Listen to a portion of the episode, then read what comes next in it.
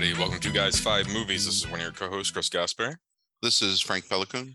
You're listening to episode 154, and we are covering the top five horror movies of 1976 as we continue through each year of the 1970s this year.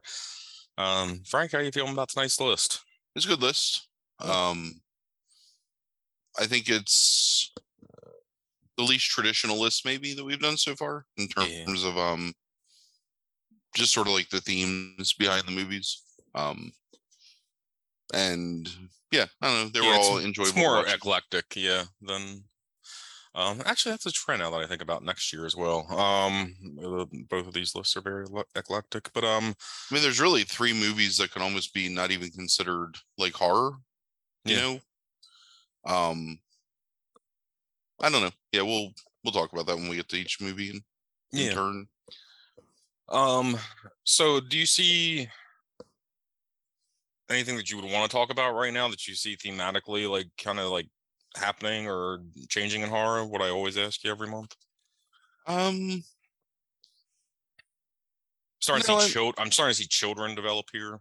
yeah. Well, I mean, that's been we just haven't ever talked about those movies because I typically don't like them very much. But not that I dislike them, but they have to be done really well to me. um effective. But I mean, the same year, you know, you've got um The Omen is out this year, so that's um children. Alice Sweet Alice is out this year, which is also about a child. Um, so yeah, I guess there maybe is something to that.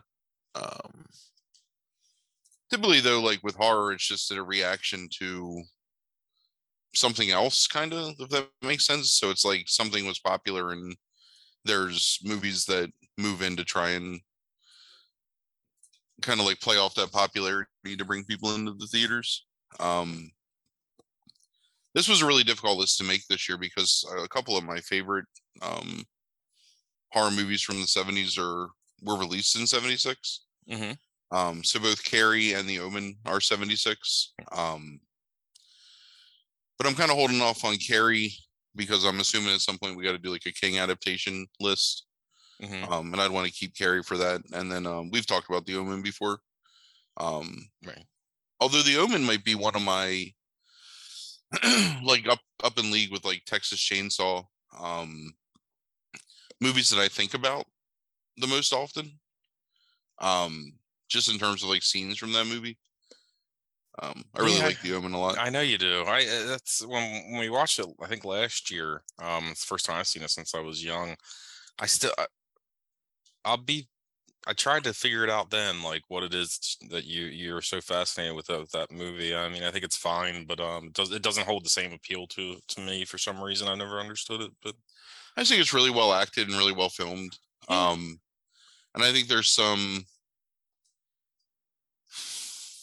I think especially in the early goings of the Omen, like before it gets really like apocalyptic towards the end, um, like the you know uh babysitter, nursemaid, whatever, i'll pair. The this this is it's all for you, Damien. This is all for you, and then just like hanging herself. I mean, stuff like that is so um jarring the first time you see it and i think really effectively done um i don't know i mean there's just some really good stuff in it i think and yeah. I mean, look, it's just like poetry and you know any art, like you know where it's like some things speak to you more than others. and- Yeah, but yeah, it's always interesting. devil devil cult possession movies are very um very hit or miss for me so the ones that i really like i tend to really like a lot and then the ones that i dislike i tend to like just kind of hate but um Right. yeah you know this movie does it effectively um another movie on this list that we'll talk about that i think is pretty effective at the way that it kind of like sets it up. Um it's kind of like we talked about uh satanic rites you know in what was that 72 or whatever? Mhm. um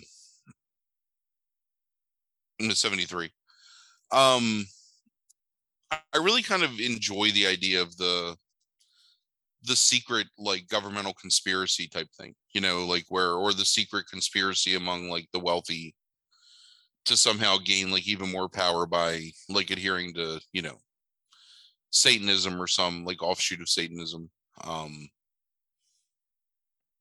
and I think that that's a I think it's a cool idea that here's this you know this U.S. what is he? He's a diplomat, I guess. He's the Yeah. ambassador or whatever. Mhm. Um, that's kind of like just being used because of his wealth and position, um, to kind of surreptitiously like raise the son of Satan. I, I don't know. I, Yeah. This isn't this. This is not the time to talk about the omen. Um, but The Carrie, I was love. last, the time was last year when we already talked about it. Right. so- Um, there's a movie called Drive-In Massacre that I've thought about putting on a couple different lists that I really love. That's this this year. Um, Tobe Hooper's uh, Texas Chainsaw follow-up, Eaten Alive, is this year. Um, there's a really good movie that's like a early like serial killer movie, kind of. Um, before that term became like overly like popularized. It's kind of off the built off like the Daniel DeFeo case from Amityville, um, called God Told Me to. That's really good. That's 76. Um, one of my favorite low budget, like uh gross out horror movies, Squirm, about um irradiated uh earthworms that end up eating people in a town. That's 76. Um, and then a movie that I kind of like go back and forth on because I find it to be really plotting in parts that's considered super, super influential in the town that dreaded sundown is 76 Mhm. um there's just something about that movie that like i can never truly like i don't know. I mean i think it's really well done and i think it's an interesting idea. Um and definitely one of the more iconic movies from the 70s like from our childhood in terms of like movies that everybody had seen. But um i don't know just something about it. But still a good movie Mhm. so. And a lot of the stuff on this list i kind of wanted to talk about because i feel like they're they're great movies that are lesser known movies in a lot of ways like people don't talk about them as much um so Why? Why do you? th- I mean, do you think it's just a coincidence that you end up having so many in your mind, like good horror movies coming out in this year, or do you think there was some sort of impetus to that that like led to that happening? you had the exorcist and the texas chainsaw massacre that made you know in terms of like the ratio of cost to make to you know um box office draw that had come out in previous years that probably spurred a lot of people to a lot of like major studios to reconsider horror um in terms of what they were putting out um you know you still have hammer putting stuff out at this point although this is kind of towards the dwindling days of their lives um, there's still a lot of Giallo coming out now. This is like the boom after like Fulci and um, Argento and Bava kind of made the genre like more popular. So you see a lot more um, creative Giallo, and I think there's always like some, aside from like the ridiculous, you know, like pseudo psychological reasoning behind like any Giallo. There's always some interesting like artistry behind those movies. Mm-hmm. Um, and then I think there's you're getting a lot more foreign horror being like bought for cheap um, by American distribution companies and released over here, um, which leads to you know I think there's more being made. Uh, at this point, they've kind of moved away from the spaghetti western uh, and the like gangster thriller and you're getting a lot more like foreign horror and they're able to do a lot more because there's a lot less censorship at this point especially in the US and we're still a couple years away from the video nasties of Britain so um wide release like grindhouse movies that can be bought by a production studio or dis- distribution studio for cheap and released on like you know a couple hundred screens thousand screens whatever um where they make like you know 200 300% profit off of everything because they didn't pay anything for the movie um i think that's a big part of stuff getting released and seen and then what leads to kind of in the you know five six years from this point in in history of the large wave of the vhs releases of these kind of movies so Mm-hmm. um, so obviously there's no VHS now, but you have your, you know, your concrete box movie theaters that whatever like dollar double matinee or whatever that these people can release their films in and to great success you know like you look at stuff like um like success stories from the early 70s and not a horror movie you know like sweet sweetback's badass song um making you know tons of money on almost no budget and being like independently released i think there's Right. And Corman. I mean, Roger Corman had kind of proven him, and William Castle for um, the better part of like two decades at this point that you can invest very little money in a film, and as long as you put some effort into it, like it can be pretty profitable. So, Yeah.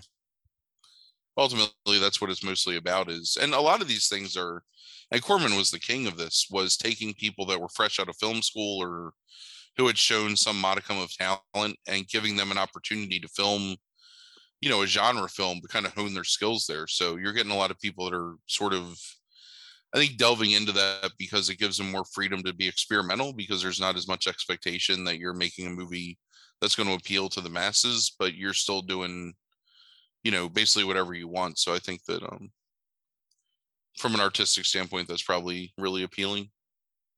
Yeah, that's I wondered that it's like because there's more of a yeah. Yeah, because there's more money behind it, there's more potential to make money that you end up getting more people in and then just by sheer numbers you're and because they're so young a lot of them trying to get into film that they end up doing it so you end up having a lot more talent potentially starting out in horror and doing different things and new things and Yeah. maybe that explains why the lists kind of are all over the place too in terms of being so eclectic yeah hmm.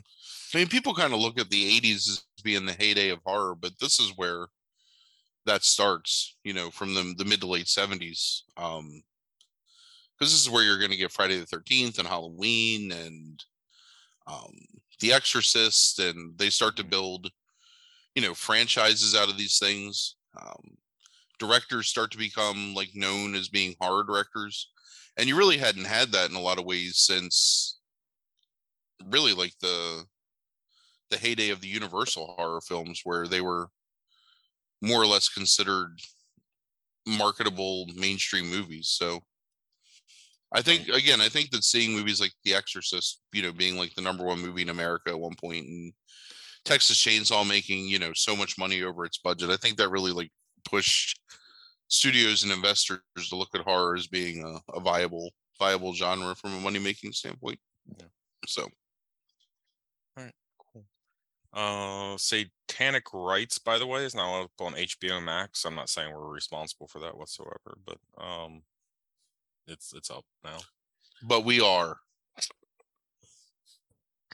i'd like to believe so whatever. I ain't no fucking residuals from it, so fuck them. Just a goddamn Zach Brafe pipeline. right uh all right you ready to get started then Yeah, yeah. So number five on your list is To the Devil a Daughter, directed by Peter Sykes. It stars Richard Widmark, Christopher Lee, Honor Blackman, Denholm Elliott, and Nastassja Kinski. It has a 45% from critics on Rotten Tomatoes, 37, 38% sorry, from audiences. So you want to tell us a little bit about this one and why you made the list? Uh, so one of the last Hammer films, maybe.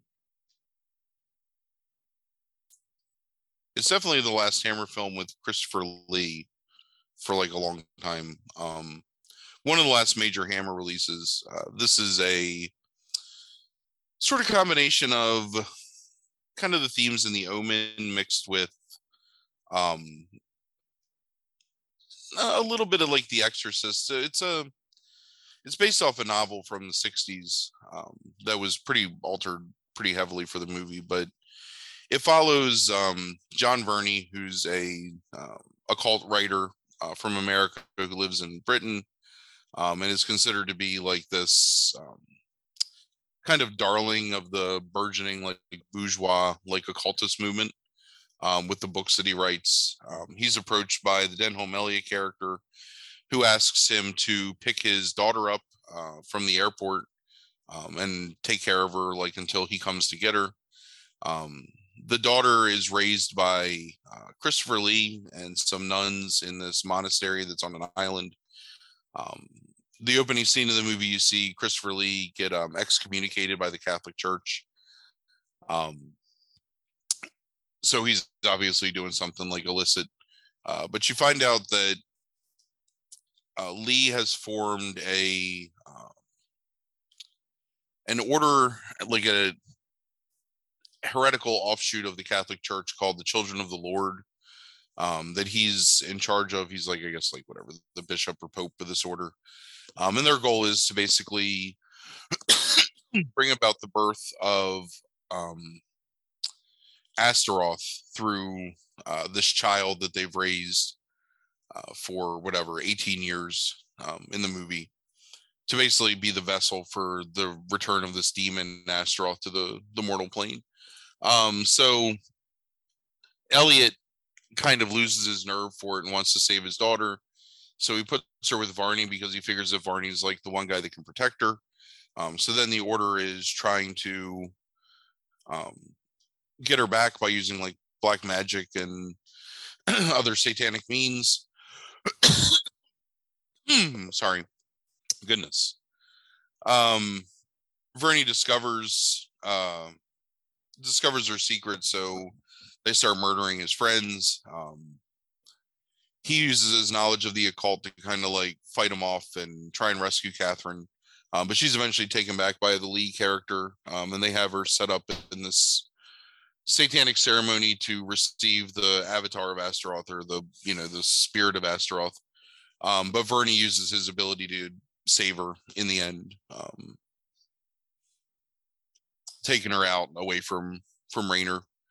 Um, this is by far the nostalgia pick of the movies on this list um, for a couple of reasons. Uh, first of all, it's a movie that I saw 14 or 15 years old, probably was the first time I saw this movie. Um, to the Devil a Daughter for the longest time was one of the big box horror VHSs. Mm. Um, I don't know if you remember that there was the regular, like normal sleeve VHSs that would be on the shelves, but a lot of the movies like this, Toolbox Murders, um, Make Them Die Slowly. Uh, I can't. Um, anyway, there was a bunch that were like the big clamshell Deep Red was another one that had a big box. Um, boxes that would be like prominently displayed, like right when you were walking down the horror aisle. And being a you know 15 year old pervert, this one had Natasha Kinski in a see through like slip um, on the front of it, so you could basically like she was naked on the front of this box. Mm-hmm. Um, so really appealing like cover to a you know whatever um 15 year old but the other thing too about this movie is that it's very heavily sampled by Rob Zombie in the second White Zombie album, um, mm-hmm. Astro Creep 2000. Um, in particular, the excommunication um, segment. And then uh, Christopher Lee saying it is not heresy and I will not recant, um, which I think is a great fucking line. Um, I love Christopher Lee in this movie. This might be one of my favorite Christopher Lee performances from the 70s. Hmm. Um, because he's so coldly self-assured like in his evil that there's. There's no real hamminess to it you know? It's very um i don't know i just think it's a really great like tight performance on his part. Um denholm elliott you know doesn't last very long but is really good i think in his role. Um varney is feels like a guy who's I think kind of what he's supposed to be in this movie, which is a a guy that's maybe a little bit past his prime and maybe relying a little bit too much on um his previous work or whatever and just kind of like living a life but then sort of like finds this purpose through kind of having this mission shoved on him mm-hmm. um and i think that kinski is really good in it too um this is probably an uncomfortable movie for people to watch in the modern day because Kinski was so young when she filmed it. Yeah. And there's full frontal nudity from her. So I've always wondered like how they got away with that and releasing yeah. it in the US because I think I'd, she's like 14 or 15 when she filmed this movie. Yeah. Mm-hmm. Um, even though the character is presented as a 15 year old, like it still is um, you know. Yeah. Definitely like outside the realm of comfort. Um but I really like I love the mixing of their own made up mythology with like the Astaroth shit, but also legitimate like demonology and Catholicism in it. Mm-hmm. Um, it gives it a very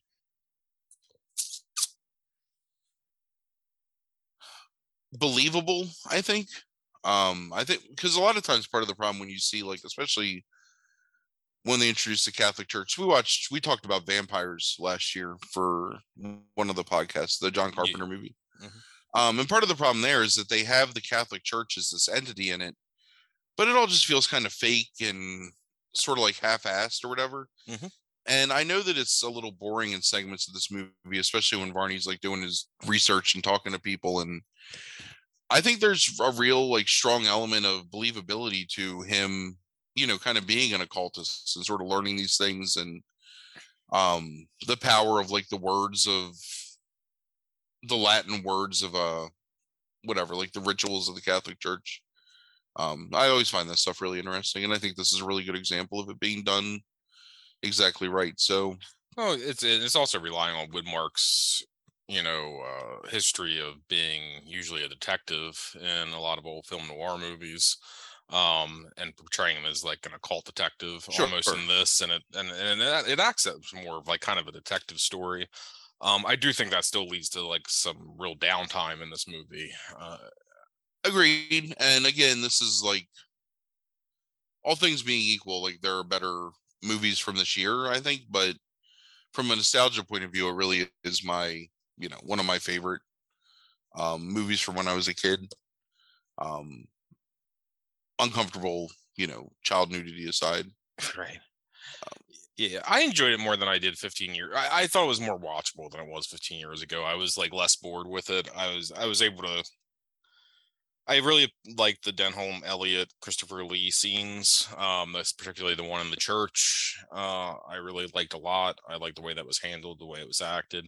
I you mentioned the idea of him like learning like the you know words and stuff like that. I really love that idea of going down into the basement where there's all like the occult books and stuff that the Catholic Church is keeping. Like I think that's a really interesting uh, scene and yeah. idea.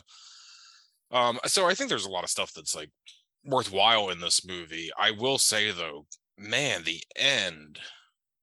I don't know. I tried to read about it. It seemed like there was some production stuff maybe that happened towards the end of this, but man, it just feels rushed and coming out of nowhere. Um, and like, yeah, that was like um five minutes. That was one of the biggest complaints I think from uh the dude that wrote the book. Um, Dennis Wheatley. Are you familiar with him? I don't know him, no. Um, let me look. There's so he wrote some stuff that I guess was a uh, inspiration for the 007 books. Hmm. Um, let me find. Then he wrote a couple of books that were like a cult. So the Devil a Daughter and a book called The Satanists. Um, super like pissed off about the ending of this movie and how they just kind of um sort of fucked up his uh fucked up his novel. Mm. but Hammer was just trying to make money at that point. I mean, they're a, a failing studio and there's not a lot of people that are super interested in um their traditional style of like movie making at this point. So you know, I think they're just going for whatever they can. It's also a co-production between them and some German company. Mm-hmm. Um, so there might also be some issues with just to like the co-production kind of like going off the rails a little bit. Yeah. I mean, for whatever you can say about the flaws of the movie, I think it's really well shot. Um, there's a lot of interesting things to it. I think um, it captures what I consider to be like like the menacing mod Britain of the 70s, sort of, if that makes any sense. And it's some that's something that I really enjoy is like that that idea of like Britain kind of being or London kind of being this like swinging place with all these hipsters and stuff, but right. just that long, long buried like undercurrent of almost like druidic like solstice magic or whatever um through the um, you know, the Satanists and the Astaroth stuff. So Yeah, it's funny. This is a time period where I still, for some reason, when I watch it, find that believable. Like, I think it's maybe just because it was a little bit before I was born. Um, that it's like this time period is where it's possible that like this ancient kind of religion underground working its will is still not almost like a joke to me where it's like if i see a movie in 2022 that comes out with a similar concept i don't really find it as believable whatsoever. So to illustrate your point look at something like hot fuzz you know what i mean? I mean that's a perfect example of right. the idea of this movie but taken to a ridiculous extreme to be a comedy mm-hmm. um because it is it's it's ridiculous but there's so many movies from the 60s and 70s that kind of take that idea of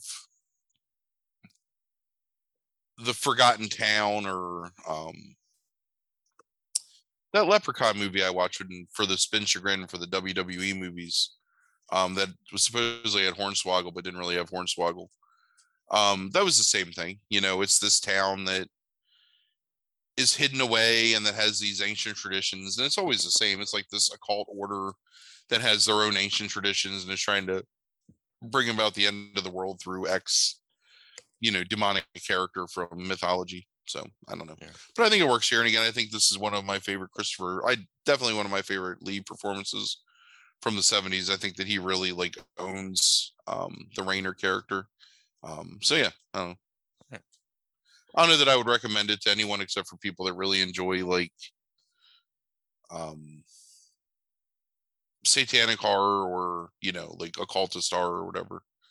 Um but you know I think it's still still fun to watch. I still enjoyed it.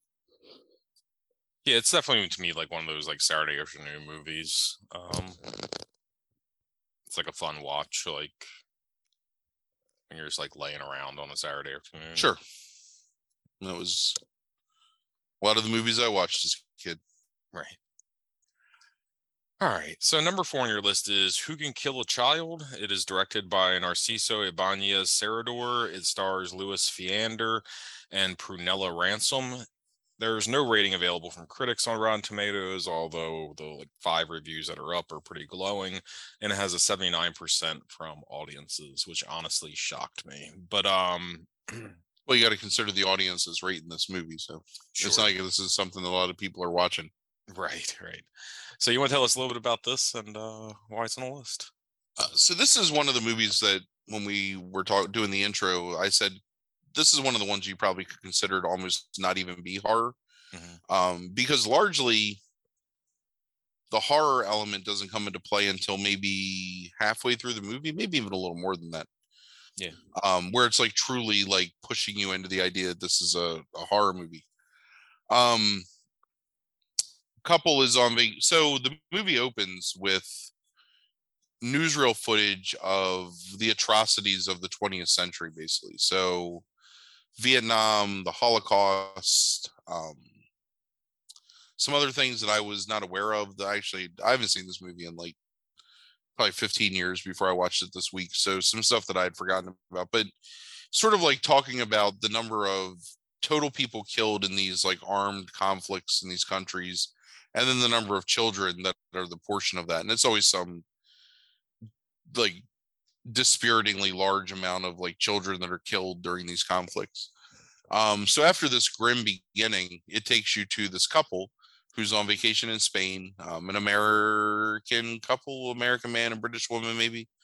Um anyway they're non-spanish they're Eng- English. yeah. native native english speakers.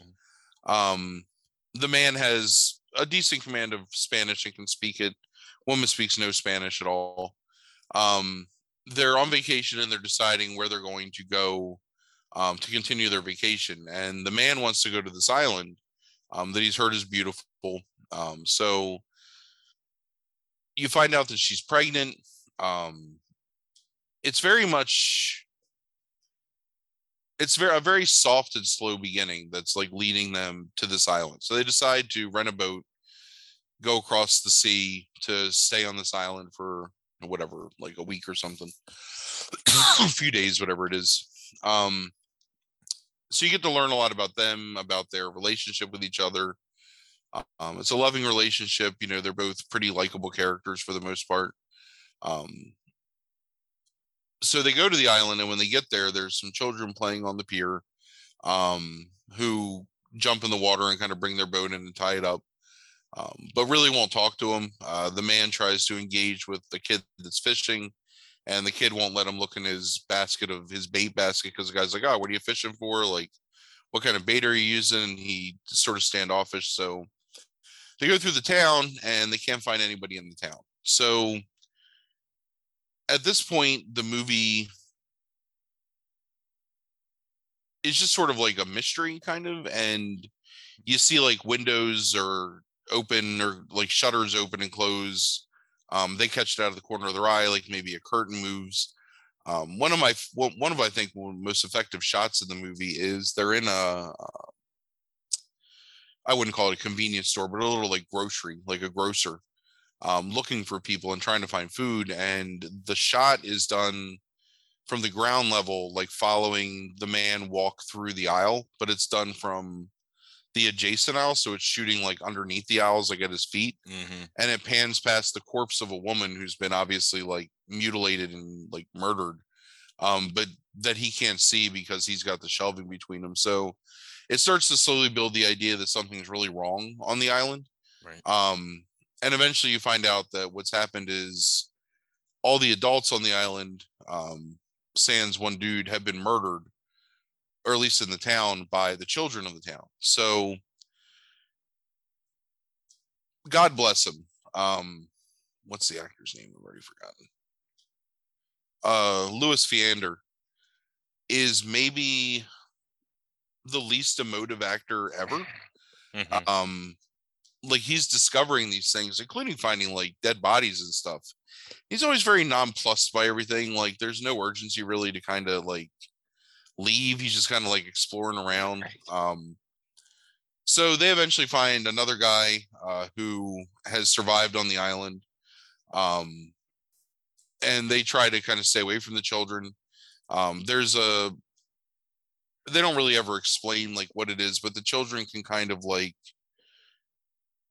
it's sort of like uh, the Cage movie, um, Mom and Dad, but in reverse, where it's almost a, a, communicable disease between like the youth of the island, where when they look in each other's eyes, they gain this like murderous intent towards adults. Mm-hmm. Um, and you know the the movie wears its its theme on its sleeve. I mean, the theme is we treat children like too brutally like there's too much death among children in the world and um basically like you know we need to treat children better and it's just doing it through the like kind of a schlocky like horror element but mm-hmm. so anyway so the guy that's on the island with him gets led away and murdered um, by his daughter i guess or a young girl um, so it leaves the man and the woman who escape from the group of children and hide out in um I guess it's a church or something. It's a a, a building. Um he ends up murdering a kid with a gun who's leaning in a window and sh- about to shoot the wife with a um, a revolver which momentarily kind of like cows all the children while they take the body away um, so they have a moment of respite but then her unborn child kills her from inside um, which is a pretty shocking moment when it happens. I think when you see it for the first time. Yeah. Um, so he's left alone, and he takes the gun and goes to the boat to get away, and he's just like shooting children. While he's doing this, a police boat comes upon it and like basically witnesses him like murdering people, like murdering these children. So he gets shot to death. Um, and the police officers disembark and they get on the island and they're kind of looking around for the adults. Meanwhile, the kids get on their boat and take their their arms and murder them.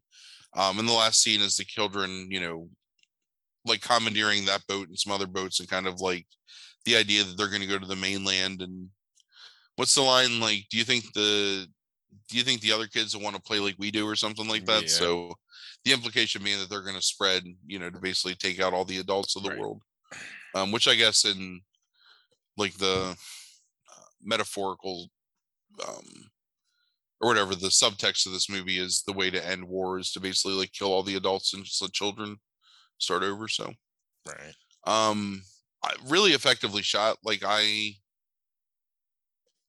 i kind of it kind of reminds me of um antonioni a little bit the way that they film the scenes in the streets Mm-hmm. um it's got a very very hazy feel to it but you know like it feels like hot um and it feels claustrophobic like the quiet and the abandonedness and the intermittent laughter of children or like kids like running past them um and then when it finally escalates it gets into the real horror like one of the more memorable scenes in the movie i think is towards the end where um the husband goes into i guess it's like a barn or something and the kids have strung up a corpse like a piñata and are swinging at it with a scythe um which i think is friggin like brilliantly filmed and Mhm. um but it's a really good slow burn movie you know it, it takes a long time to get to the point where um it kind of cuts your feet out from under you but it's definitely like giving you small hints throughout the entire time of what's coming um again i think like god bless him the dude is just very wooden in the way that he acts a lot of the times um he's got weird deliveries too but the wife is good um the kids and their limited like use because they're basically just kind of like antagonists more or less or silently watching or whatever. I mean they're pretty pretty pretty horrific in the way that they use them um definitely one of the better like killer children movies i think Mhm. in existence. And just fun like just enjoyable to watch and the first time you see it i think it's pretty shocking. Um especially because he is literally like mowing down children with a submachine gun or whatever um but yeah it's a good movie Yeah, I think that's the one thing I texted you was that I think this is probably the best killer children movie that I've ever seen as someone who absolutely usually despises killer children movies. And uh I really like this. I can see where some people could get bored in the first hour potentially. Um I didn't necessarily, but I like the way that the tension was built. It's more of the way I like horror movies often is is just the slow little like reveals until like the actual plot really kind of like solidifies. Right. So I I liked it overall. I thought the chase scene with the husband and wife was pretty good. You're right, he doesn't emote when he first discovers like the kids using the uh, person as a pinata. Um the, when the he when he when he discovers anything he's Oh, kind of just like yes. hmm, Yeah. um, there's a particular face that he makes though, like when he when he opens that door and sees it, and it's um absurd.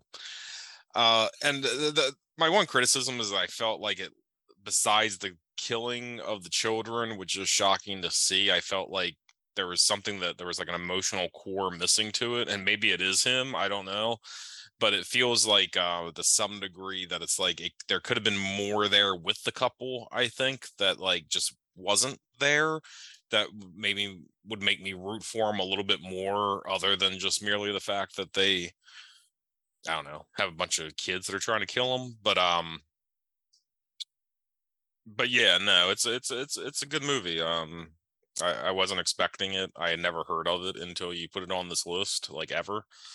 So um, I was pleasantly surprised, like watching it. Um, really i'm good. really surprised i never forced you to watch it because i have a um No, you uh, your twenty list that you've sent me over time, like of like movies I should like horror movies I should watch. It's probably been on every single one of them, I think. But like, well i mean it's something that i feel like i would have like let you borrow too because i own it on Mhm. dvd so Yeah. Um, No. yeah whatever you got to watch it now Yeah, no, I liked it. Um, it's free on youtube if anybody cares to watch it um but it's non subtitled on youtube so anything that's said in spanish you either know spanish or you know go after yourself i guess um, yeah, I can't remember. I guess I must have rented it through YouTube or something like Mm. that. Um, probably.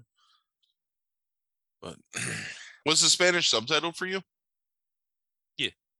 I actually felt like it was really effective so I know it's just because of the transfer that they had, but it's I, I think there's something to the idea of like because in reality the woman is the main character of the movie like up to a certain point. The, the the, the couple is but she's like i think supposed to be your sympathetic character like the person that mm-hmm. you kind of invest in and i actually find it really effective when she doesn't understand the language and you know people that wouldn't speak spanish wouldn't understand it and i think that kind of like helps because you're still getting context from the stuff that the, her husband's saying to her and what's occurring around her but you don't like if you don't speak spanish you don't get the entire Right.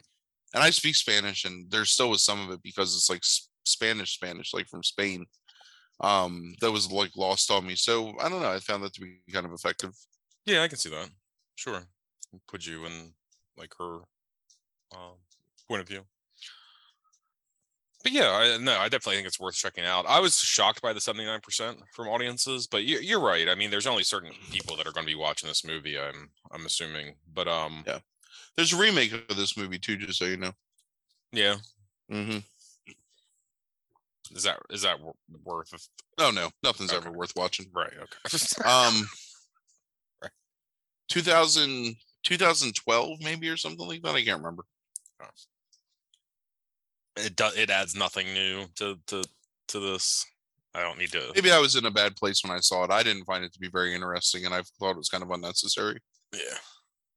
i think this movie does exactly what it sets out to do um which is take a high-minded idea and like kind of deliver it through what traditionally we consider you know like a low-minded delivery method. Um Mhm. but yeah i think it's really well directed. I think that it's um appropriately mysterious until it gets chilling until it gets like horrifying and i think it ramps that well and i think it's beautiful. Like i think it's really well shot so All right. Um, so number three on your list is The Little Girl Who Lives Down the Lane. It is directed by Nicholas Gessner. It stars Jodie Foster, Martin Sheen, Scott Jacoby, and Alexis Smith. Has a 93% from critics and 75% from audience on Rotten Tomatoes. So you want to tell us a little bit about this one and uh, why it's in your top five? so another one that maybe maybe is a stretch to call horror um because it's more of a It's horror. uh, psychological coming of age yeah horror i don't Mur- murder. Yeah, I murder. mean, it's it's Um, horror, like so Jodie Foster plays the titular little girl. Um, she lives in a house, uh, ostensibly with her, um, what is he, British expat, like poet father, mhm. um, who's always translating like Russian poems in the study or taking a nap or visiting his publisher in New York. Um, she runs afoul of the busybody, like matron of the town that kind of runs everything and owns the real estate company that's renting the house to the author um, who's very a very interesting character because she's villainous not because of her actions but more because of her attitude and the way that Mhm. she automatically assumes that because she's older and she's wealthy that she has the ability to talk down to and order around like this person um so foster plays the character uh very self-assured um with like a dry like acerbic wit sort of to her um, Martin Sheen plays this creep. Uh, that's the son of the realtor lady uh, who forces his way into her house and only leaves under the threat of her calling her father. Um, but and really, like, kind of in a brilliant way in the way that this movie's written, is implied that he's molested other children before, but never gotten like serious um punishment for it because of his relation to his mother and his mother runs the town but No, yeah, the officer, really, like- the officer hints at that. Yeah. Well, yeah, but they never go into like the gross, like salient details of like what he's done.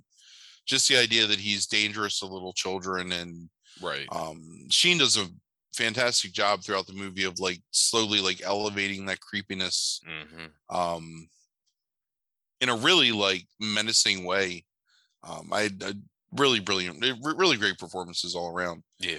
Um, so she ends up, the woman ends up coming into the house um, to get jelly jars, but then tells Jodie Foster that she's gonna do everything she can to kick them out even though they have a three year lease. Um, so when she's getting these these jelly jars, she realizes they're lacking the rubber seals, and it's actually one of my favorite lines. Like, oh, practically useless without the rubber seals. so the woman decides to go down in the cellar, which Jodie Foster tried to keep her out of. Um, and you hear her like basically like, gasp in horror. And as she's coming back up, she knocks the door to the cellar down, which hits her on the head, um, and kills her. So Jodie Foster hides the body and is going out to hide the car when this kid wearing a magician costume comes by um, and they start talking and he takes uh, an immediate interest in you know why she's trying to hide the car or trying to get rid of it because he knows like whose it is. Um, mrs hallett is the name of the, the woman because mrs hallett drives it everywhere. Um, so he ends up basically helping her cover up the the murder. Um, and they fall in love and they have this you know like he's how old is she in this movie? 13 or 14 i think is what it's it said. Yeah 13 um, she, it's her it's, it's her 13th birthday at the very beginning of the movie yeah. Right you're right. And he's what like 16 17 yeah. Um he has I, I guess polio maybe but he's um has a physical handicap that causes him to limp. Um so they form a relationship and what you find out is that her father had taken her away from her mother, who was kind of a money grubbing, um, unfaithful, you know, whatever, that wanted nothing to do with raising her as a child. So he had kind of stolen her away to America to raise her on his own. But then he got really sick and he died. So he wandered into the ocean and basically perished, but left her with enough money in um, instructions of basically how to take care of herself so that she wouldn't have to be subject to someone you know unworthy of her kind of raising her um, so she's doing everything she can everything she can to hide the fact that he's dead um, the boyfriend's um, uncle is a police officer in the town uh, Miglioriti, um, yeah. who also suspects that the father there's something up with the father um, but when he comes to the house one day, the father comes downstairs and talks to him and talks about how much his translation takes out of him and offers to sign a book for him. And then you find out that that was actually uh, Mario, the boyfriend in disguise. Um, but eventually, Martin Sheen breaks in one night and sort of in a really fucking, I don't know, like it's crazy if you watch Martin Sheen and you know him from his later work, especially in the 80s, or you know, from something like The West Wing, to see him here right.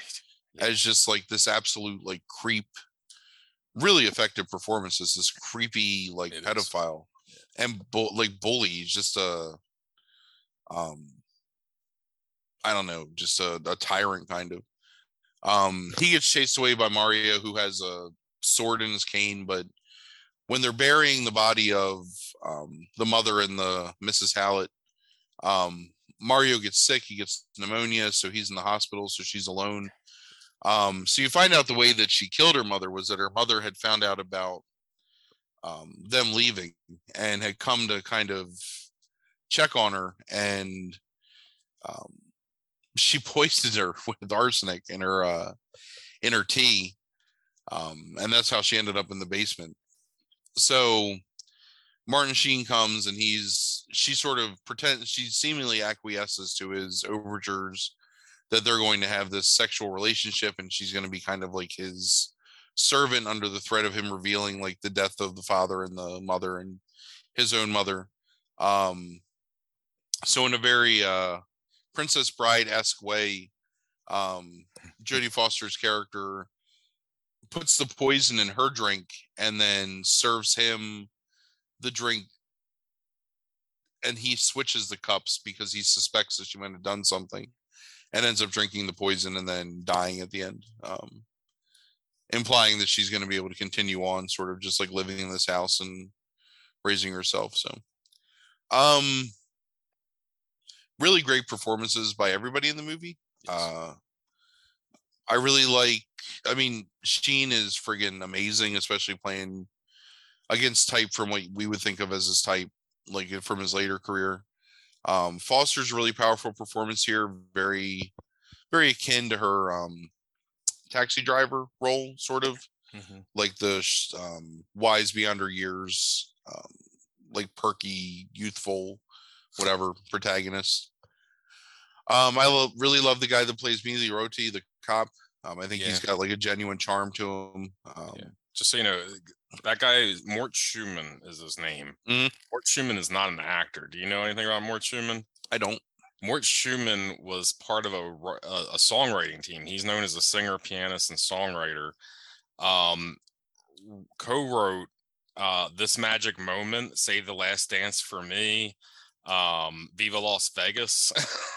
like, uh, really, really accomplished um, singer songwriter. But um, and I thought he like does perfectly as like this kind of like you know kind, caring, slight Right. comedic relief character. Um, He really feels like a like just a blue collar small town dude Yeah. in the way that he carries himself Yep. and yeah, I just thought that was Um, interesting because I thought he did a really good job too, and didn't know him and looked him up, and it's like, yeah, he's like massively popular. So this is another movie that um little uncomfortable to watch in the modern sense just because of not only the themes but um the idea of this 13 year old kid like sort of entering into a sexual relationship um not only with her boyfriend which she does willingly but like the forced sexual relationship that's implied to you know be imminent with Martin Sheen um there's nudity in this movie but it's her older sister that did it Mhm, um who was 18 at the time so it's not quite as like right. Uncomfortable is uh, to the devil a daughter um, and this was the era of there was a lot more acceptability to that kind of stuff where people sort of turned a blind eye so Sure. um, kind of good that we've moved past like those moments i think Yeah, but I will Um, say, even with the nudity and stuff in it, I didn't feel as like creeped out watching this movie because I think there's such a heart behind it. like, right well in it's it's it's not exploitive in the scene that it's done in they're just consummating their love together basically. Um yes, so yeah so not not in the same way that to, to the devil a daughter is selling you nudity to get you to watch the movie. Yeah, this is this is a natural part of the script. Um and again it's not done to be exploitive at all Yes. just Yeah, agreed. but yeah i think it's really well written.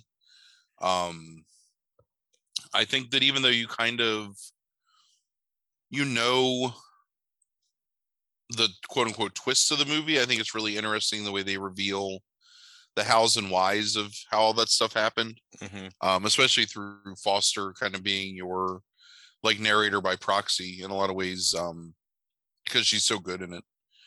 Um, yeah it's um very bleak. It's set kind of in the late late winter early spring i suppose because that's how he gets feel- sick It feels very blue, even though it's not Mhm. very blue. It feels very blue. it's funny you mention that because i always think about um there's a scene where she's walking to town and she's going across like this footbridge and on the other side sheen is parked in his car Mhm. and he's um basically trying to like coerce her to get in his car with him um man man that character is so It is- well written and creepy like he I- is dude. It's the uh, and this sounds ridiculous. It's the best child molester I've ever seen. It it really is, and it's also because it's like it's not grotesque in the sense of them showing you things. It's grotesque in the implication Yes. of everything that Martin Sheen does and every like look that he gives, and hmm um And he's doing very Martin Sheen things, but he's doing them in a way that is really just I don't know conjures up uh, something dark out of himself and and unpredictable. Um, yeah, because there's there's that glad hand glad handing like song and dance man Martin Sheen that I think Mhm. most people think of him as that has this like undercurrent of like sadomasochism and um domination and depravity underneath it and Yeah. like the looks and the way he talks and the way he like smokes this oh my god he murders her gerbil Oh my god, it's the best. I think it's the best scene in the movie. Wasn't he interrupts their dinner that she's So cooked her- uncomfortable, yeah, her like- new boyfriend or whatever. Like Yeah, so they're having dinner together, right? So I guess we should talk about more about that kind of stuff. So they're having dinner together, and Sheen forces his way in, Um, and won't leave because at this point, like he's figured out that the father either doesn't exist or is somehow incapacitated, so isn't a threat to him. Um, so he starts kind of ordering him around and sort of doing a, um, I hate this word, but trying to like cuck the boyfriend almost, like you know, mm-hmm. I'm going to do whatever I want to your little girlfriend. There's nothing you can do to stop me because I'm an mm-hmm. adult and I have the power. Um, so she has a, it's a hamster, not a gerbil, but she has this hamster that's her pet, and he goes and takes the hamster out of the cage and is smoking a cigarette and then like mimes like he's going to put the cigarette out on the hamster and then actually does and then throws the hamster into the yeah. fire and it's just awful it's so like uncomfortable and it feels every every scene with him is done so perfectly to make him believable but to turn you so that when he gets his comeuppance at the end of the movie by drinking the poison you're so on board with that death. Like it's not even yes. Yeah. it's so justified that you kind of feel um it's almost like a feel good ending in a lot of ways that she you know she's able to get rid of him. Um but yeah it's a it's a great movie. It's a movie that i don't think gets talked about a whole lot and i don't know if that's because of kind of the uncomfortable nature of it or maybe it's just overshadowed by two people that were really prominent actors in the 1980s who went on to do like much bigger things than this small little um horror thriller or whatever um but really worth watching um. Yeah this this is out of the movies that i haven't seen of the 70s so far and i had never seen this before this is my favorite out of all of them so far. Like i i absolutely love this movie and i think basically anybody that likes movies should go watch it because you're right it's not it's a horror movie but it's not like a traditional horror movie necessarily like but it's still horror um but yeah, I I can't rave about this movie enough. I think it's uh, excellent. I think uh, Martin Sheen is absolutely and Jodie Foster are both absolutely phenomenal in it. I think the whole cast does a good job. And yeah, yeah, mm, yeah, I agree. Yeah, um, it was really it was very difficult to order four through one on this list for me because there's mm-hmm. things about each of these movies that I really love and that I think at different points in my life, I would have said like, oh yeah, that's like definitely the best out of this list of five movies. Um, so really, there's no like, aside from the number five movie, which was to me the obvious number five. It's just like one one A through one D, more or less. Right. So that's my weak ass way of um not having to take a stand or make a decision. Right. Equivocal. Um, equivocate. I like equivocating. All right. With that, let's move on to number two. Why are you trying to rush me? I ain't rushing shit. What did what did you have to eat tonight? What did you, what did you order out? My dad made um cooked flank steak on the grill and cut oh, them into thin slices, and we had tacos. Oh, that sounds really good. It was pretty delicious. Huh. Some sauteed onions, you know, fresh salsa, um, hmm. sour cream, cheese, delicious. Hmm. It was a good nice. dinner. All right. Okay, now let's move on to number two. I also uh, didn't eat lunch today because I went to get my my passport shit done like at lunchtime. Right. And because I'm a fucking corporate asshole, like I was like, well, I guess I could go get lunch now, but I wouldn't get back to work until two, so I really need to get back to work. So I just got back to work. Just let them um, suck the fucking soul out of you, Frank. That's... well, only so I can suck the soul out of other people. You know, that's not true. I we we had a really good day today. Anyway, let's move on to number two. All right, so number two on the list, uh, the house with laughing windows. It is directed by Pupi Avati. it stars Lino Capolicchio, Francesca Marciano, and Gianni Cavina. It has also it has no rating from critics on Rotten Tomatoes, and it has a seventy-one percent from audiences. So, you want to tell us a little bit about this movie and uh, why it's on the list? Yes, this is a movie that was really um, not widely seen, I think, for a long time, and it's one of those ones that I think maybe I had read about, but it got a release by Shock Factory, maybe or something, um, in the mid 2000s, and I got it on DVD, of course, at Best Buy because I was an addict. Um, so it's a giallo. Um, it's a very slow burn giallo. The basic premise is um, the Stefano is this art restorer slash you know he's he basically he restores art and he's hired to go to this town and restore the frescoes of this painter um, who was famous in the town by the um, the priests of the local church. Or no i'm sorry he's hired by this guy um uh shit. He's hired by this like patron of the arts to restore the artwork of this long dead guy named Lig- lignani. Lignani? Linani lignani? Um who is known as the um fuck, what do they call him? The painter of no i should have taken notes because all this stuff is very like flowery like italian shit. Yeah right. Um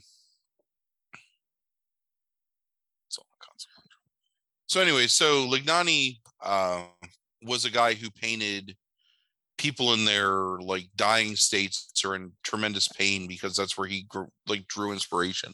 Mm. So he would sit on someone's deathbed and paint them as they were dying. Or um, the movie opens with a slow motion scene of torture of a person to the um, the depiction of Saint Sebastian, which is the guy with the, all the arrows in him.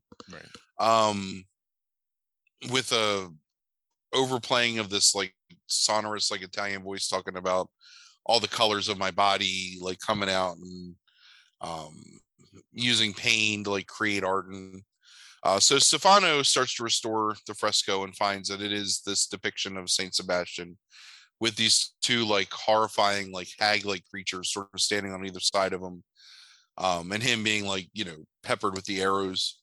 Um, he finds that people in town are really standoffish like no one really wants to talk to him. Um, he starts to have an affair with uh, this young school teacher. Um, he ends up getting kicked out of his apartment he's living in town and put into this house with this old um, paralytic woman upstairs. Um, so there's a lot of really slow like creeping mystery again like much like who can kill a child at the beginning of this movie where he's trying to investigate the why of what happened to this guy and um, he disappeared and nobody like uh, no one will tell him what happened to him initially. Then he finds out that the guy lit himself on fire and sort of like just ran off and killed himself and that he had spent time as an expat like with his sisters and his mother in Brazil. Is that right? Somewhere in South America. Um, he came back without the mother, with just two sisters, and um, it's then implied that there was like maybe some incestuous stuff that happened between him and the sisters. And this is all stuff that Stefano is learning just from like talking to people and sort of like researching. So finds that he lived in this place called the House with Laughing Windows, which is this abandoned um, house on the outskirts of town. And let me tell you something that this was filmed in some part of Italy that I guess is like seldom used for film. Mm-hmm. And it is one of the most like alien landscapes, I think. Yeah.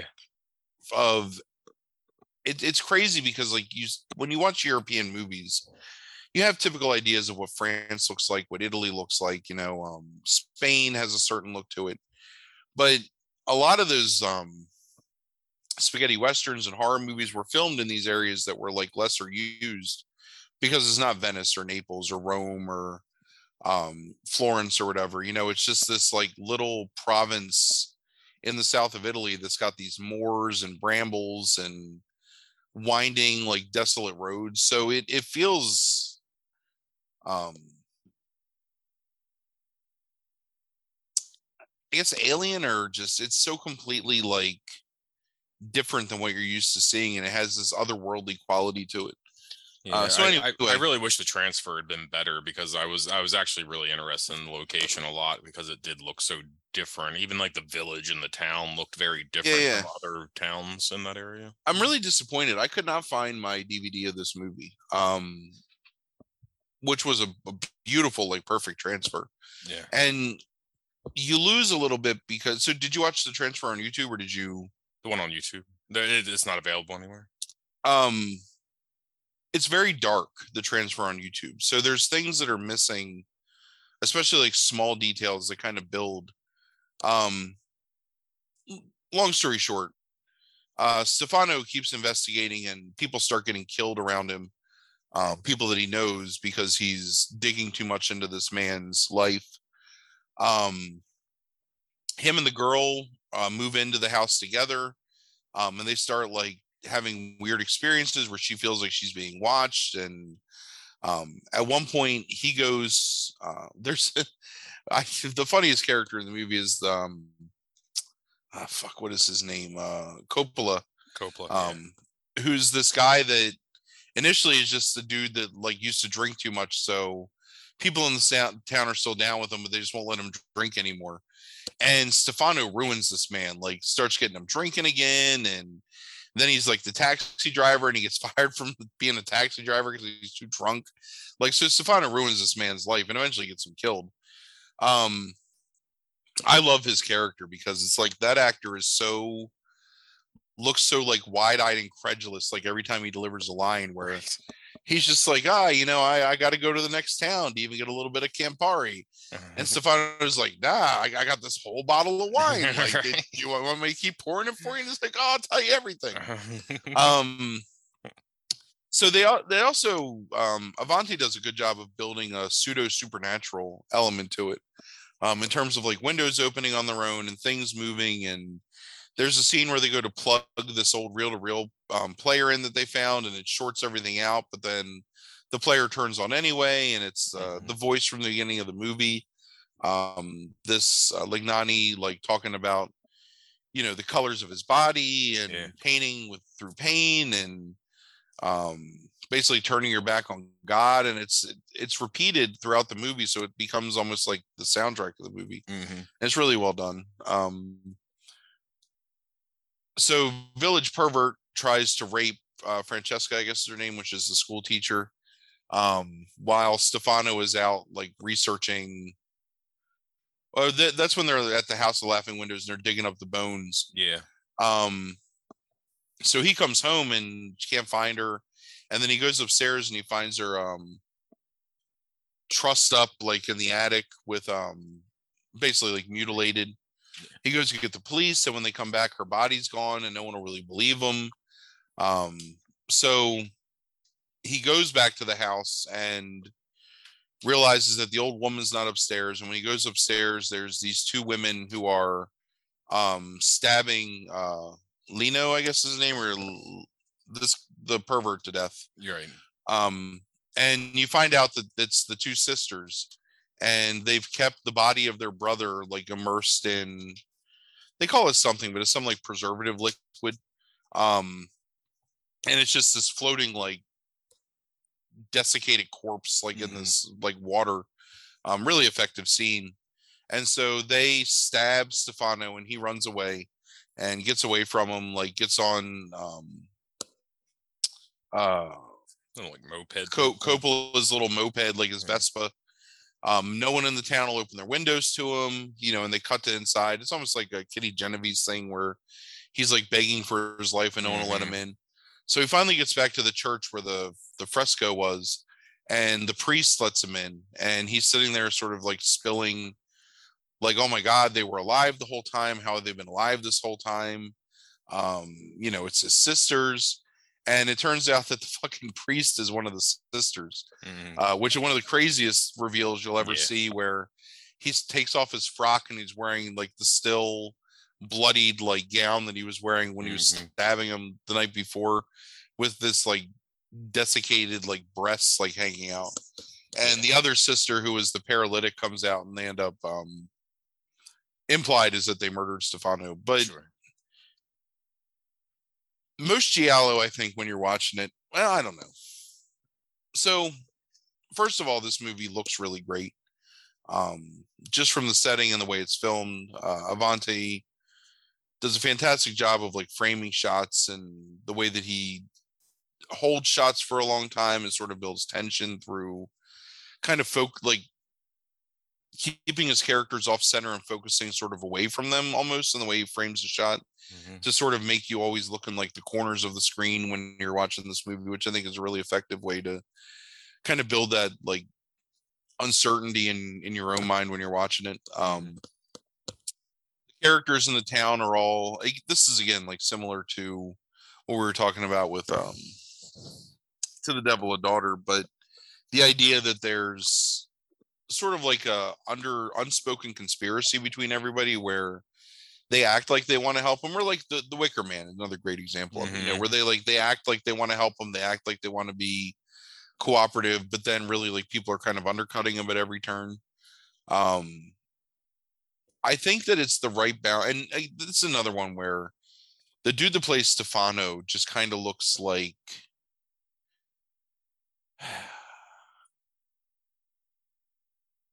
like he works in a library, but all he does is shelve books.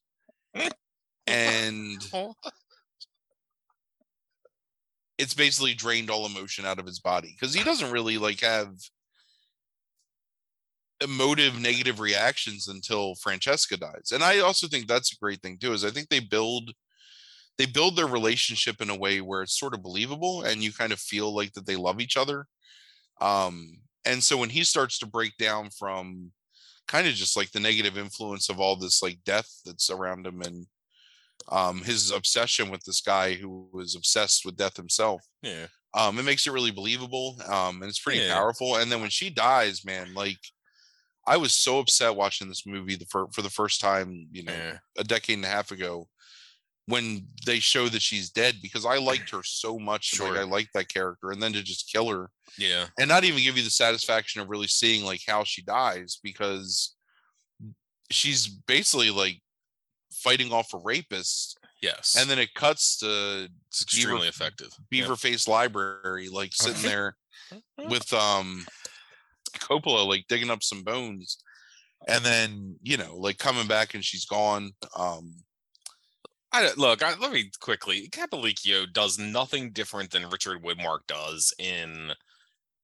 uh to the devil daughter like it's the same damn performance like you know what it is he's, it's nonplussed like largely by a lot of the things that he's seeing he's, yeah yeah yeah he's, he's investigative he wants to kind of like figure things out like you know i mean but he, he he's he's he's fine on this. It's the beard, man. It's the beard and the hair. Like there's something about the way he looks where I just like looks like looks like a looks like Fisher Stevens. Yeah, yeah man, I just take him seriously. Fisher. Stevens, Fisher Peanuts. I don't even know what the fuck that means. Um, fuck. I want you to draw Fisher Peanuts later, but go ahead. Sorry, but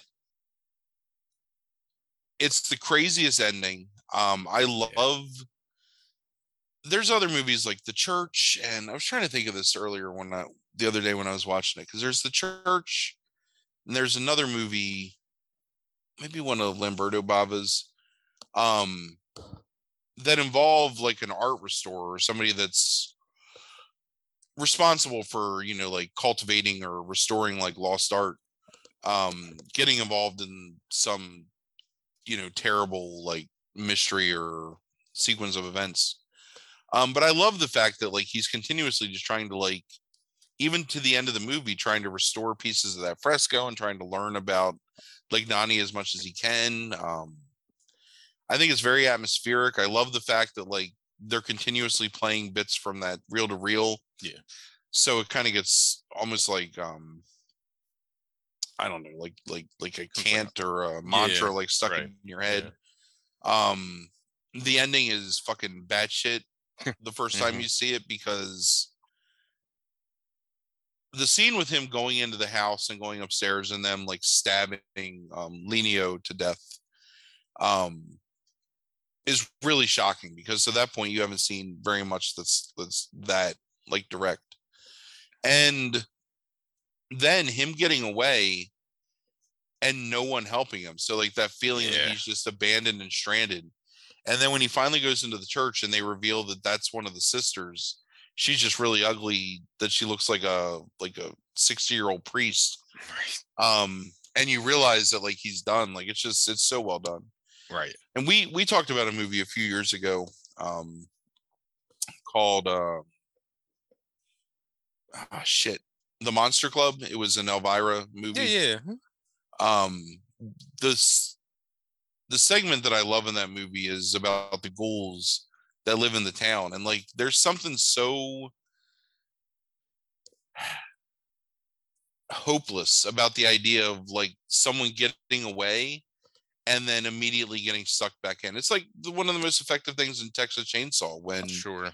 you think that Sally has um escaped and she gets to the gas station and then Chef is there like beating her with the broom and putting her in a bag, you know, and Mhm. It's like that hopelessness and you know the deflatedness and Yeah. just that feeling where like he's been stabbed but he feels like he's somewhere safe and he's telling a Yeah. story and then all And of a to, sudden and to end on that's really um kind of like a gutsy. yeah like- very bleak Yeah.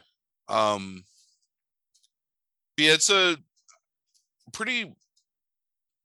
I know that there's people who are really big fans of Giallo and horror, like Eli Roth and I think Tarantino, really like this movie a lot. But it's one of those ones where it's kind of been lost to time, and um, I wish that one of the companies that puts out movies, like maybe Vinegar Syndrome or Arrow, um, Shudder, would find this movie and like find the restoration of it and put it out where people can see it. Um, you can watch it on YouTube. The transfer on YouTube is fine enough where you won't like miss anything, but you lose something in the graininess of it and the fact that it's very um very dark. It's it's it's, much darker than it really should be. Like there's a lot more.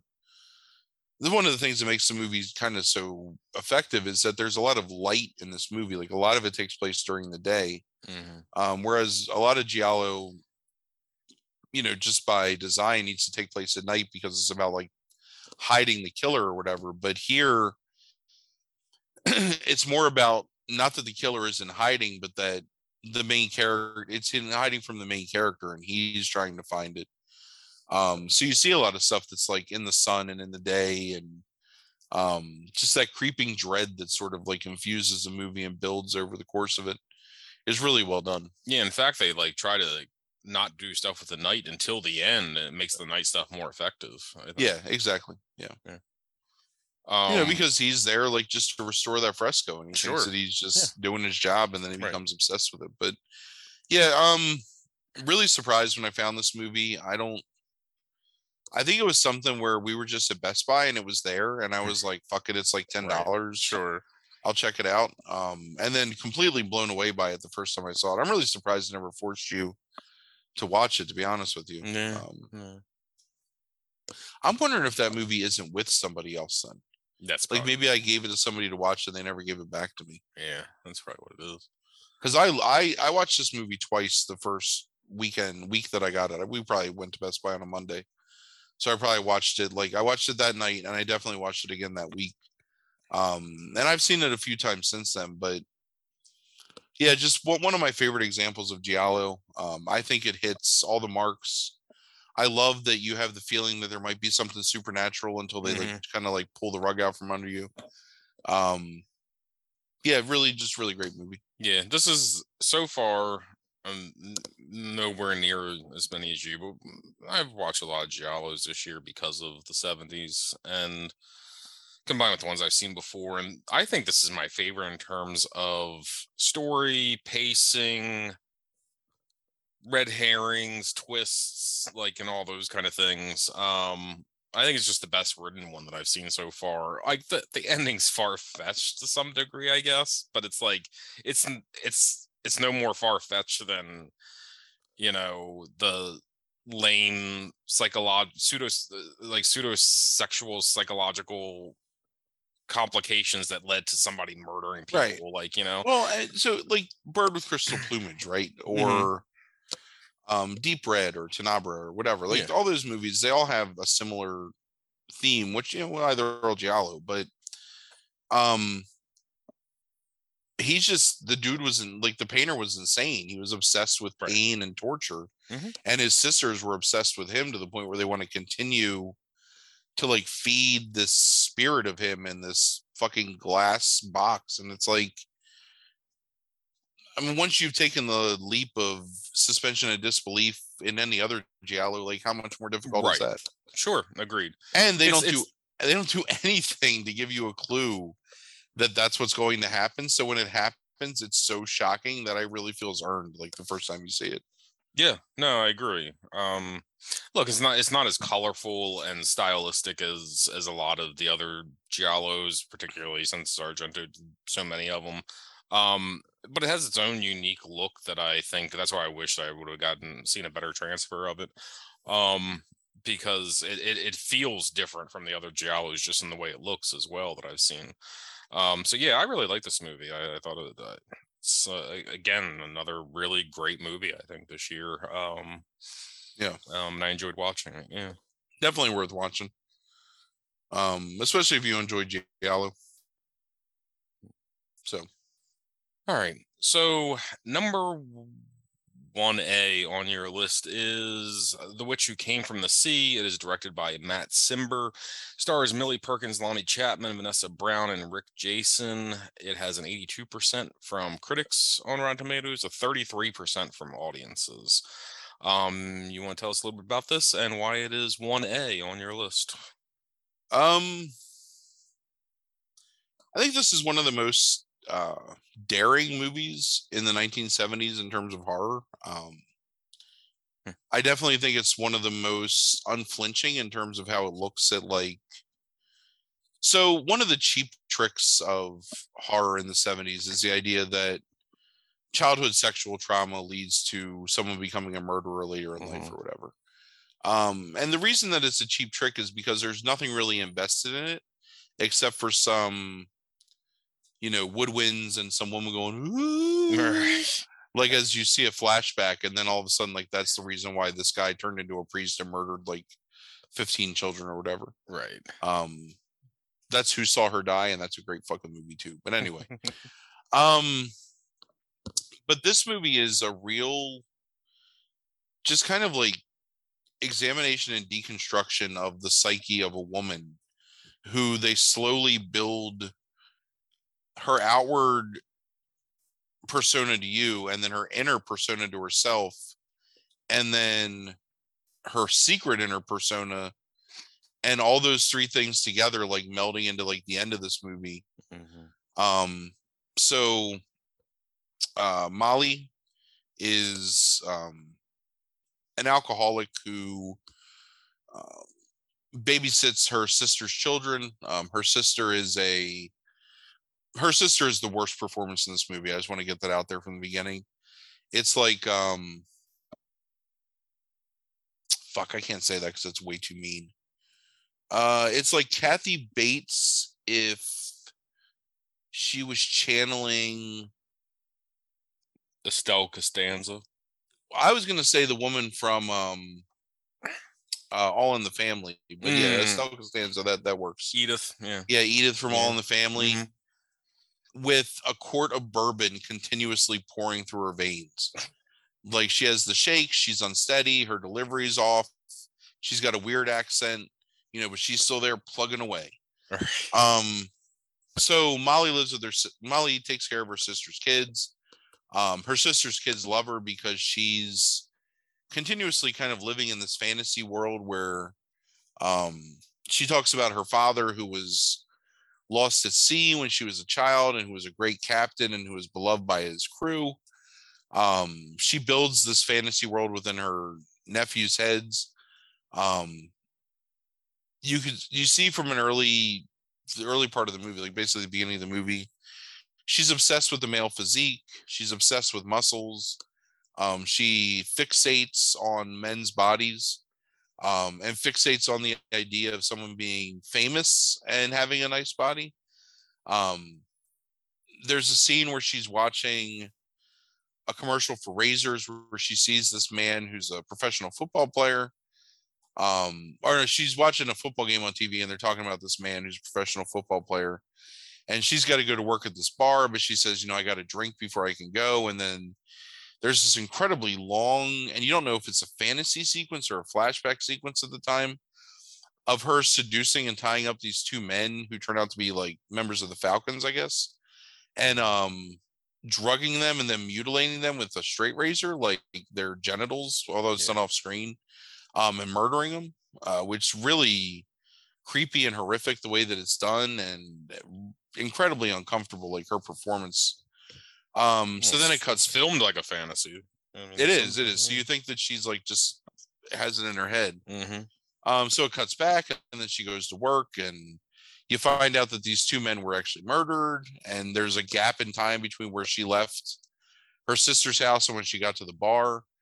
Um, so then at the bar, they meet this guy who's a famous actor, and they go to his house, and he wants to kind of like have sex with her, but rough her up, and she basically breaks his wrists, and then makes it seem like he beat her up, um, which leads to her having an affair with this guy who's an actor, um, and she ends up uh, kind of falling in love with him, and then she murders him too, um, culminating in the scene where she's bloody and her so her, her, quote unquote boyfriend is her boss at this bar that she works at the um, boathouse um, who sort of takes advantage of the fact that she's an alcoholic and she's kind of like promiscuous um, although he seems to genuinely care about her so over the course yeah. of the movie you see scenes of her as a child like interacting with her father um, because the sister continuously says that her father was a bastard and that he did bad things to her, although it doesn't come out until the end, like what those things were.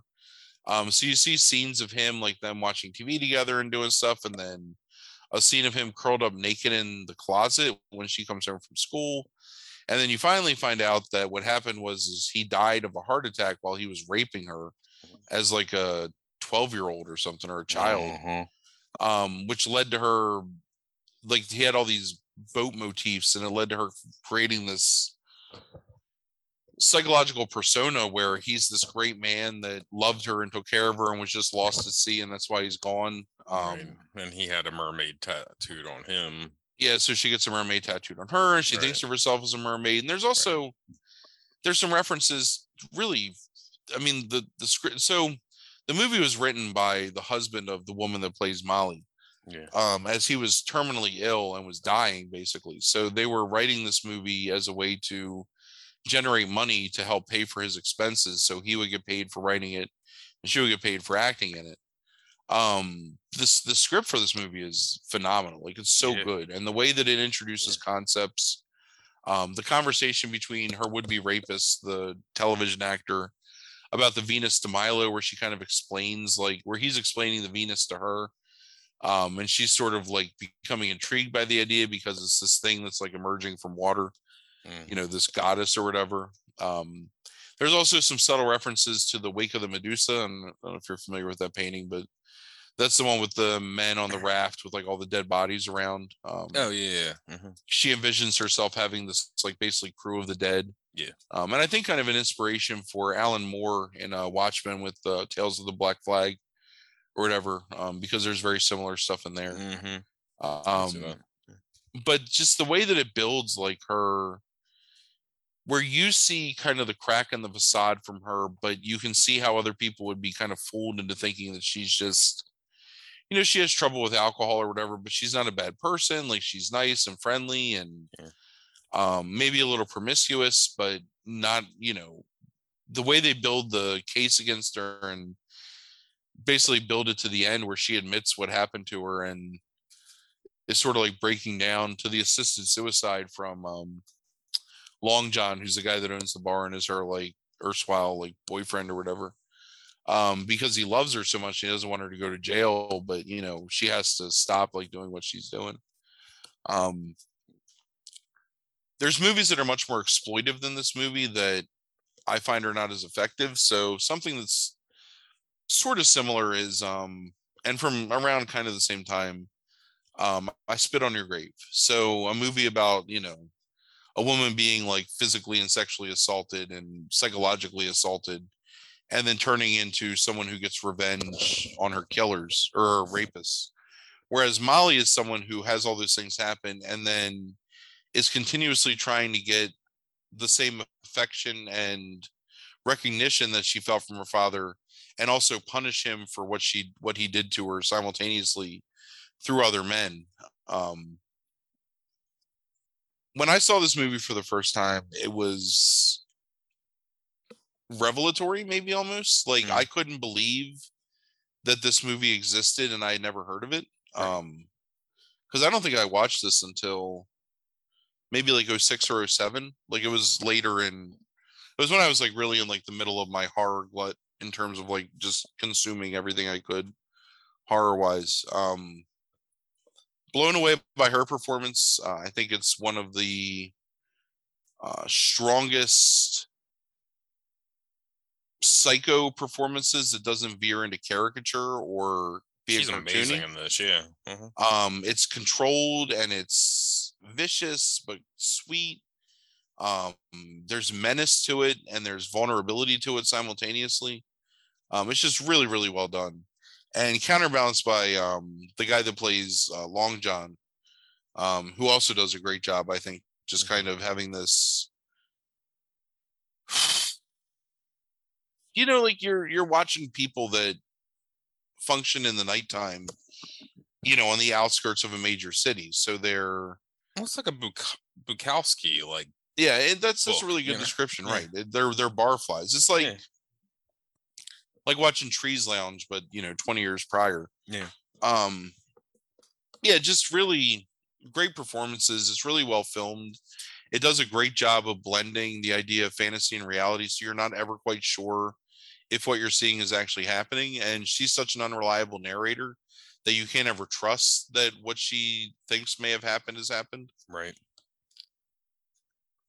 I think that it's i think that it's gory and graphic without being like over the top i mean it's very much in the same arena as kind of texas chainsaw there where you know when she's like cutting the man's penis apart with the straight razor um as he's like writhing and screaming while he's like tied up and gagged.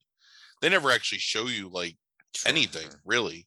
Like her, I'll tell you the the first thing that makes me really uncomfortable in this movie is I mean it's it's that scene. So she's taking these two men back to her room and they're smoking um, hash together and getting high and sort of like making overtures that they're going to have a threesome with her. Um, and she's tying them up because she says that's like her kink. Mm-hmm. There's a point where after she ties them up where she grabs the man's Achilles and it's right before he says that that's what she's doing, but you can see it's what she's doing. Mm-hmm. And it's like there's something in the way that she moves and looks where her face just kind of like falls and like freezes and mm-hmm. it's like she stops being this like seductive like nymphette and is all of a sudden this cold like creature that's in control of the situation. And the way that it's filmed is you can see her realize it and you can see him realize it mm-hmm. and her gain like all this like power from it and him immediately lose like because he thinks he's in control of the situation up to that point and then he realizes that he's not and he's put himself in a bad place and he's not going to get out of it right and then from that point on like the control that she shows and like the modulation of her tone and just the way that she carries herself. It's just so it's it's amazing. Such such a great fucking movie. And it it tackles like one of the more difficult things you can talk about, which is, you know, like child abuse mm-hmm. in a way that's not gro- super grotesque or exploitive aside from the fact that like thinking or talking about that stuff is always going to be you know uncomfortable but it it doesn't do it as an excuse for what she does you know it, it does it as a it does it just, as an explanation. Right. I mean, it's it's rough watching that scene. Yes. Where he rapes her. Right. Yeah, and then dies on top of her, and she yeah. pushed it, and Ugh. her her screaming, like all of it's just really difficult yeah. to watch. Yeah. And intercut throughout, like the entire movie, with these like almost like bucolic, like calming scenes of like the ocean rolling in and and it's crazy because like they're on i guess muscle beach because there's the guys working out at the beginning where she's fantasizing about venice murdering beach, him yeah. um yeah venice beach sorry yeah. um just almost like desolate like it's always it's always like you almost are seeing everything from like a three quarter version of her perspective and you can't believe anything that you're seeing but it just makes it really compelling so i mean honestly one of my favorite um, horror movies, maybe of all time, but definitely of the 70s. Like I, I really love this movie a lot um, for a lot of reasons, and I it's it's available a lot of places to stream, but it's I still kind of right now, yeah, yeah, it's Prime. It's on um, Tubi. It's on uh, um, Arrow has it up right now. Um, the arrow restoration is is just really nice. Like it's a really good cut. I'll have to watch um, there. Yeah, but definitely worth watching. Like I really love this movie a lot, and um, I think it's very underrated and um, deserves more recognition than it than it gets. Yeah, I watched it two years ago um, when you first like put it on some list for me or something like that. Um, things that were available, and it was not was I, I was expecting at all when I like started playing this movie. Um, I was not expecting like an intense like psychological um horror movie about a barfly. Like I just wasn't. Uh, she's like you said, she's absolutely fantastic in this. Um, she reminds me, it's really funny. Um, the guy that directed this, Matt Cimber, as I was doing some research, he is the inspiration for the Marc Maron character in Glow because this is Cimber is the guy who won and directed Glow for three years in the in the mid '80s. Um, he was an exploitation director um, largely like throughout most of his career in the 60s and early 70s and um which is a interesting like connection. The thing that i like when i look at millie perkins in this movie i was trying to think even before i knew that i was trying to think of who she looked like that she looks like a modern actress. She looks like alison brie. Yeah very similar. That's that's good. um and and uh, almost acts in a very similar style like they, they have similar like almost like in the way that they act they have very similar styles. Um i don't I, I looked up millie perkins to see like what she did. It seemed like that there was some shit that she did that like she played anne frank in the yeah, 59 diary, diary of anne mm-hmm. frank like you know and it's like she was in some nicholson movies um in the 60s um looking at things like afterwards, yeah, roll on Wall Street and stuff like that. But like, I don't know how she didn't get more because this is an absolute, and I don't say like flowery language like this. This is like a tour de force performance. Yeah. In this movie. Um, it's incredible what she accomplished here, especially with the subject matter at this point.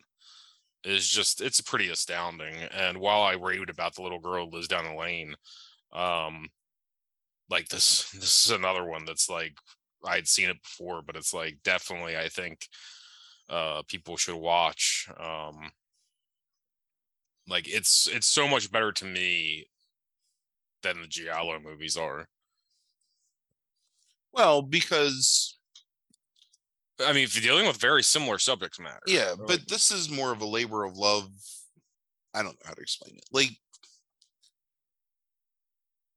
the Giallo movies are made from a mindset where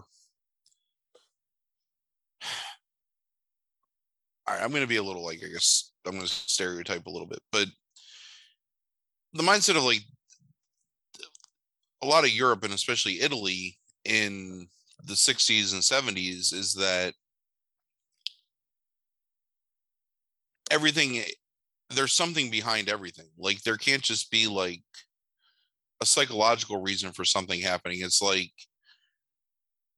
that guy got touched by his mom when he was four and now he murders people, right? Like there's right. no right. subtle bridge between cause and effect, right? So mm-hmm. they don't really care about psychology. They just care about explaining why right. the person's killing to the point where you don't mind seeing them get killed because, mm-hmm. oh, well, he's a pervert or he's a pedophile or, you know, he was molested um and it's a very old world interpretation of like why things happen so which that came from the sea um has a lot more nuance to it because i think it comes from a place of actual and maybe a little wrong-headed but actual like interest in the psychology behind right. this character like it's mm-hmm. it's it's not a murder mystery because there's never a mystery about who's doing the murders Right. You know, the mystery is what's inside this person that's doing the murders. Like, right. how can this person that can be like sweet and loving and a great aunt to these two kids, like almost like much better mom than the actual mom, and mm-hmm. how can she be like such a horrible, you know, do these horrible things to somebody and doesn't make her a horrible person? And that's why in the end, I think it's so powerful that he just lets her die peacefully through an overdose to let her like sail away basically on this wave of like you know Yeah. self-medicated like euthanasia Mhm. and she can imagine herself as that captain of that vessel like that was sort of the thing that let her suppress the memory of like what her father did to her Yeah. over the course of her whole life i mean that and alcohol right so Right. and it's never so blasé as it like wants to come out and just explain it it just presents it and lets you make the connections and lets you explain it yourself and um i mean i love giallo as a genre i think they're ridiculous and fun to watch but that's what they're meant to be they're just meant to be entertainment you know like fucking Right. Pupi Avati is probably the closest to actually trying to like tell you something Mhm. about the connection between like and like a whatever like it's a tale of obsession is what House of Laughing Windows is, but it's still not even a character study. Like this is a hundred percent, you know, a very personal performance and um, a brilliant deconstruction of you know the mental state of a character and just a really difficult but you know challenging and rewarding movie I think to watch like overall. So Yeah. So last thing I have for you here about this movie is you mentioned at the very beginning of the podcast about the video nasties. Um, from what I could tell, this was the first movie that's on any list from this decade that is a video nasty. Um, is like, can you explain to me? Is it the like how is this a video nasty, but um, you know, who can kill a child isn't, or um, Who Can or- Kill a Child may never been released in yeah, or or the the house with laughing windows or something like that. probably like, never released in Britain. Would Really? be my guess. Yeah. I mean, so many other Italian movies are that are on this list. Like, um, I mean, it would have to have been something that was a wide release video. I mean, that's where it came from. You know, it was the stuff that was released on VHS Yeah, that okay. got the attention of the British um, censorship board. I mean, the video nasty stuff was also more. So, ideologically, maybe Who Can Kill a Child and House of Laughing Windows are just as um, challenging, but visually they're not. You know what I mean? Like the idea of the woman like masturbating a man with a straight razor to kill him and sort of graphically showing that is a lot worse than you know two crazy women trying to reenact the killing of Saint Sebastian or I, I don't know. I don't know enough about the history of like what isn't on there to answer that, but I do Yeah. know that the stuff that was on there was stuff that the British censors found to be um, obscene, immoral, um, having a potential detrimental effect on children if they saw it, um, her uh, blasphemous or sacrilegious, yeah, um, or just overtly violent to the point where violence superseded the plot of the movie. right.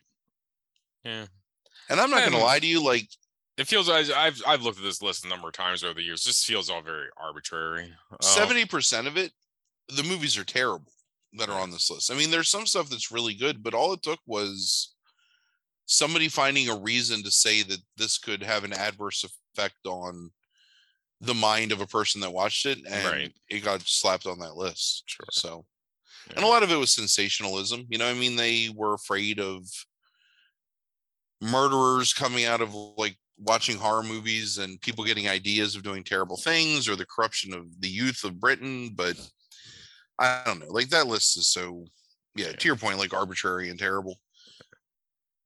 And who knows, like, uh, who knows what VHS distribution was like in Britain and Sure. The 1980s. I mean, they might not have had as many avenues of distribution where America has, you know, Hollywood and they're bringing movies in all the time. And then, Yeah. Yeah. Sure. like, this kind of the genesis of like, well, Japan and America, the genesis points of like the cultural revolution of the VHS, which is what caused the video nasties in the first place. Um, so who knows? I don't know. Yeah. I wish I had more information on it, but Yeah. Yeah, the prosecution was unsuccessful eventually, but it was in the second wave of video nasties. Um Oh, all right. Uh yeah, really enjoyable movies um on this list this week, so I was glad to either watch them for the first time or rewatch them, Frank. Yeah, one of the greatest things about the 70s in general with film, and we we talk about this all the time, but I really mean this, is that it's the last it's the last real time period until the mid to late 90s where directors were just allowed to make movies like Mm-hmm. where someone would give some director a couple hundred thousand dollars just to go do something to go experiment or to kind of like follow their vision and so you get these movies that are just these incredible like incredibly intimate you know portrayals of something whatever it is Mhm. and really, we talked about this on the Spencer Grin a couple weeks ago, but you got Heaven's Gate, and then it kind of ruins it for everybody. You know, like Right. nobody wants to invest money in a movie that's going to bomb or that's going to be critically like lampooned or Mhm. you know turn the studio into a joke. So, um, it kind of ruins like major studio whatever. And then the people that were willing to invest in horror, they didn't want to invest in experimental like art house horror. They wanted to invest in a sure thing. So, you know, we'll do a slasher movie like The Prowler or something, whatever. And I love The Prowler, but still, just like some boilerplate slasher movie that we know we can put in a theater to 3,000 screens in the course of like three weeks and quadruple our investment and then just be done with it. Um, rather than something that might be challenging. So, Yeah. and not not to say there isn't interesting movies from the 80s and stuff that really They just go the, the the quantity of them decreases. also because well so that's the other thing too is that the glut of VHS direct to direct to home video horror movies just explodes like 6 years after this movie came out and um or these movies came out and anybody could make a movie you know like Orion our friend Orion and I we watch movies all the time that are shot on VHS from like the mid to late 80s Mhm. and I think that we find a lot of charm in them, but ultimately you're not watching a good movie. You know what I mean? You're watching Right. something that maybe is a labor of love, but more likely than not is just like a passion project from someone who just felt like they needed to make a movie. So Mhm. you're still getting like true artistic effort on actual film at this point in the 1970s. And it just makes it look better and makes it feel better. So All right. Well, um, we'll be back here next month with the top five different category for us, Frank. Top five best sound production movies. oh yeah. Um, and then the top five very subjective list, top five most disappointing Mm. movies. Um nah, man, that list subjective as shit. and then um and then we'll be back at the end of the month with um the top five horror movies in 1977 so thank you for listening everybody and have a great week. Deuces.